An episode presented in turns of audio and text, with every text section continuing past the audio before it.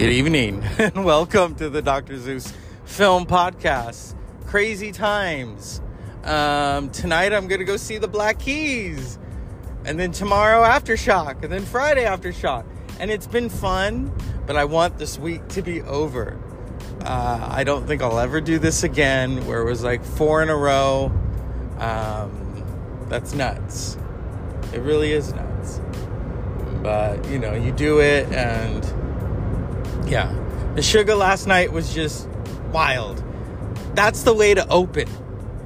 I mean, well, they had opening acts, but the way they opened the show, they did it with their new song "Broken Cog."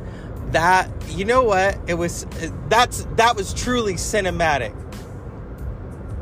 Here they are. They're from Sweden the way they opened the, uh, they had like these lights they had these images it was like something out of aliens meets, meets predators it really was my friend was even taken aback by it there was the strobe lights there was the sounds it was i mean it was packed it was packed you had to like look around people you know I, I always get that where tall people it's almost like you want to say to them hey you know, I am shorter than you. If you would let me in front of you, that you know, that's not how people think. People people are thinking about their own shit. They're they're inconsiderate in that aspect.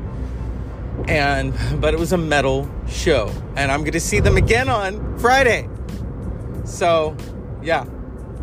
I may or may not film because you know it's like I, I pretty much filmed that whole show. But see, I don't film like that. Like I'll film bits and pieces. But there were certain moments where I was like, it was like 14 minute video because Meshuggah their their shit is extensive. It is extensive. And um, they've been around for 31 years. So I loved it. I loved the opening act, uh, In Flames. They were great. Torche were good too.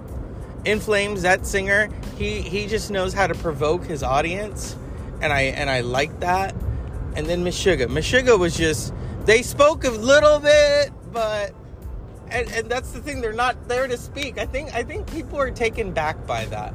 Is when an artist doesn't speak to the audience. They did, but they blaze right through. And I can understand that because you you have a focus point. You know what I mean? And you're there to rock. And the night is the night is long and come on.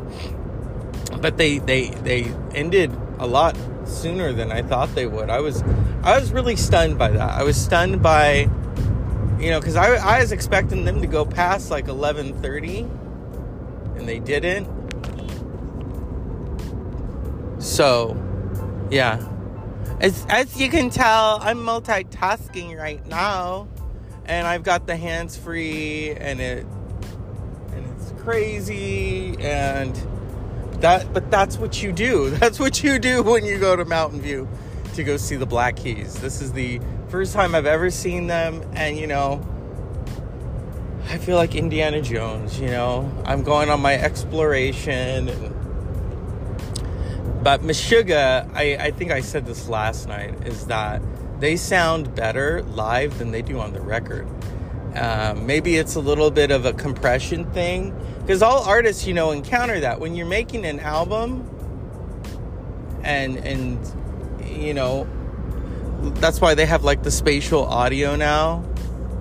It's because it, it's really changed things dynamically, and um, yeah, I might finish the rest of this at the Black Keys concert in the stands that's if they don't have me have one of those little pouches, and then it's like, oh shit, bitch. You know what I mean?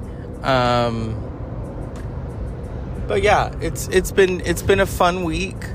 It's been uh, a week that I'm still stunned by. Like I said, Mish- Meshuggah, if that's how you say their name properly, Meshuggah blew me away. That shit was crazy and you're and you're right there in it with them. And I said to my friend, "Did you want to do the balcony or floor?" We did floor because you could see those fuckers. You literally could. I mean, they had beards and shit, and but seriously, it was like watching a, a movie. Very Nordic. They just kind of stood there and and played. Very intense There was there was an intensity about Meshuggah that other bands don't have. I can see why they toured with Tool. I really can. And then Tool were influenced by them because if you remember the song Jambi from 10,000 Days, the bass, um, Justin Chancellor was saying how it had a very Meshuggah kind of sound. Like, oh my God, it sounds like Meshuggah. So that's that's saying something right there when you can borrow with, from other bands influentially. And and they're from Sweden. Sweden Sweden has become this and and Norway as well has become this hotbed of metal, death metal and and extreme metal. Maybe it's the cold, I don't know. It, it's hard to say with that. It's hard to say. But it's intense and I think that's why we all love it um, the image, the iconography. But Meshuggah, Meshuggah have a long, long career. They have been doing this since the 1980s. They put out their first album in 1991. And if you go back into their catalog, in terms of their evolution, these guys are loud. They are fucking loud. This is this is not um, Britney Spears. This is just not. You could dance to this shit. I mean, people people were in that pit. That's why I didn't go to the floor. I was like, no. And then also, my last time at the Warfield, where I saw Ministry, I lost my hearing in my left ear, and so I, you know, there's that debate. Do I wear the earplugs? Oh, I'm not gonna bring them with me tonight. Oh well. Oh well. yeah. I really haven't needed earplugs since Deftones there have been certain artists, you know, I'll go and it's like, okay. Like even even um Behemoth, I didn't need the earplugs. But I was sitting at a table eating a pizza. You know. I, I, I decided to do that because I was like, you know what? Let let's I, I didn't get into the pit, I didn't get on the floor. A part of me wanted to get on the floor and just watch them. But I like that vantage point where I can see all of the band members. Huh. So yeah, it was it was extreme. It was extreme, but you know, it's Meshuggah. And we were chanting Meshuggah. I mean, and if you don't know from studying Yiddish, Meshuggah means crazy. It's Yiddish. and and they're well aware of that that term. So I, I absolutely loved them. I thought they were extraordinary. And um, I'll dive more into it later on. Um, Yesterday we lost the uh, amazing Loretta Lynn. So I, I have a few questions for L- Loretta. Miss Lynn, you're gone now. How does it feel? Honey, I'll tell you something. I lived on this earth for 90 years. I'm from Butcher Holler. And, you know, and your granddaddy was from Kentucky, honey. Yes, he was. And so you understand, hill people, you know, we're talented but our, our bodies are very, very, very, um, how do I say the word? They're very, um, um, sensitive. So the fact that I went out there, you know, I got married at 1500 and back in, you know, now that's considered a crime. But back then, you know, dude, dude just wooed me and everything. And I had him, all them kids. And then, you know, I got my sister, Crystal Gayle, you know, um, Lynn, or not Lynn, well, she got a different last name and you know her book make my blue eyes blue. So it's in the family business you know what i mean? And so loretta now that you're gone what do, what do you what are your hopes for your legacy? Well my legacy's been written a long time ago and i know that you saw coal miner's daughter and this is a film podcast. Yes it is ma'am. Thank you. Um it's just a space that you know even for halloween if they want her to dress up like me go right ahead Go right ahead. She earned that Academy Award. She sang those songs, you know what I mean? And um, yeah, you know, we're taking it to Fifth City. Now, you died in your sleep. Had you died awake, had, would you have raised your fist? Oh, most definitely, honey. You know, I would have been gone out singing. But I, in my dreams, I sing all the time. You know what I mean? So there ain't nothing that the chicken dump, chip, chip dumpling, you know, don't fix over. So uh, what what was your favorite? I love Van Van Lear Rose. Oh yeah, you know Jack White. I would have loved to work with him again. He was such a, a sweet baby. And um, you know what I mean? And yeah, I love Portland, Oregon. I lived in Portland. You know, when I wrote those songs and I had them filed away and everything, and he found them, honey. Well, thank you, Miss Lynn. Um, I hope you enjoyed the afterlife.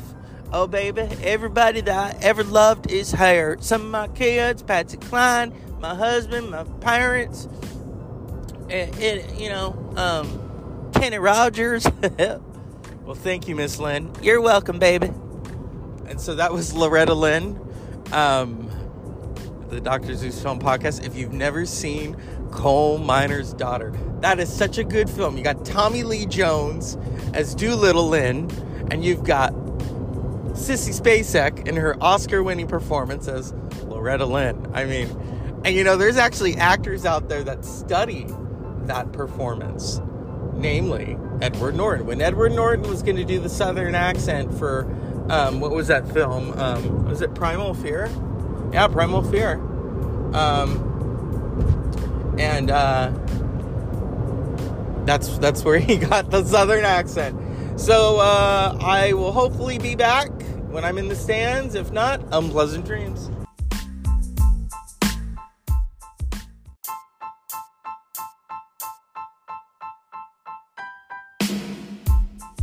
And so it's the Dr. Zeus Film Podcast. We are live from Aftershock. It's ended. It was wild. The moshers were crazy. I won't do that. Um, but yeah, it was it was awesome. It was totally awesome. And uh, there was a Stone Temple Pilots thing, but for me, my opinion, you can't replace Scott Weiland. Someone else singing his songs is just wrong. It's wrong. It's like Jim Morrison. so that's the Dr. Zeus Film Podcast in a nutshell. Aftershock 2022. Tomorrow, Lamb of God, Meshuggah, Danzig, although who knows. Unpleasant dreams.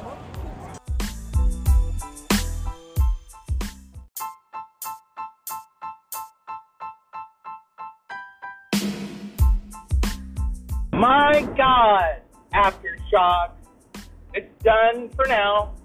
I go back tomorrow. I'm gonna go a little earlier. Uh, I want my Meshuggah and I want my Lamb of God. Okay, that's who I want. It was amazing. Um, as you can tell, I'm a little happy. Yeah, you know. But hey, as Corey said, and we were burning up there. It was hot and people were thirsty. And Corey, you know, if the rain will kill us all, throw ourselves against the wall. I'm thinking, yeah, give us. He, he at one point took like a water bottle and just doused some of people.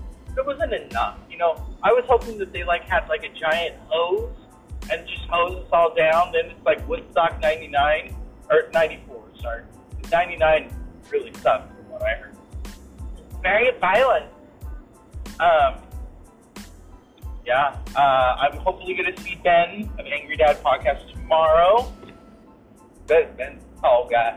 Um, yeah, this this proves to you that I can hang with the Almies when I go and we'll hang out.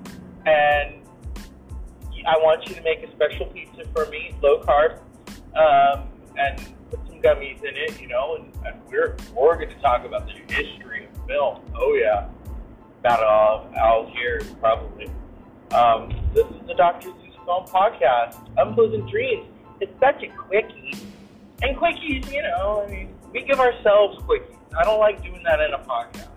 I got dismantled today because, you know, people come over and feed me, and it's like, God,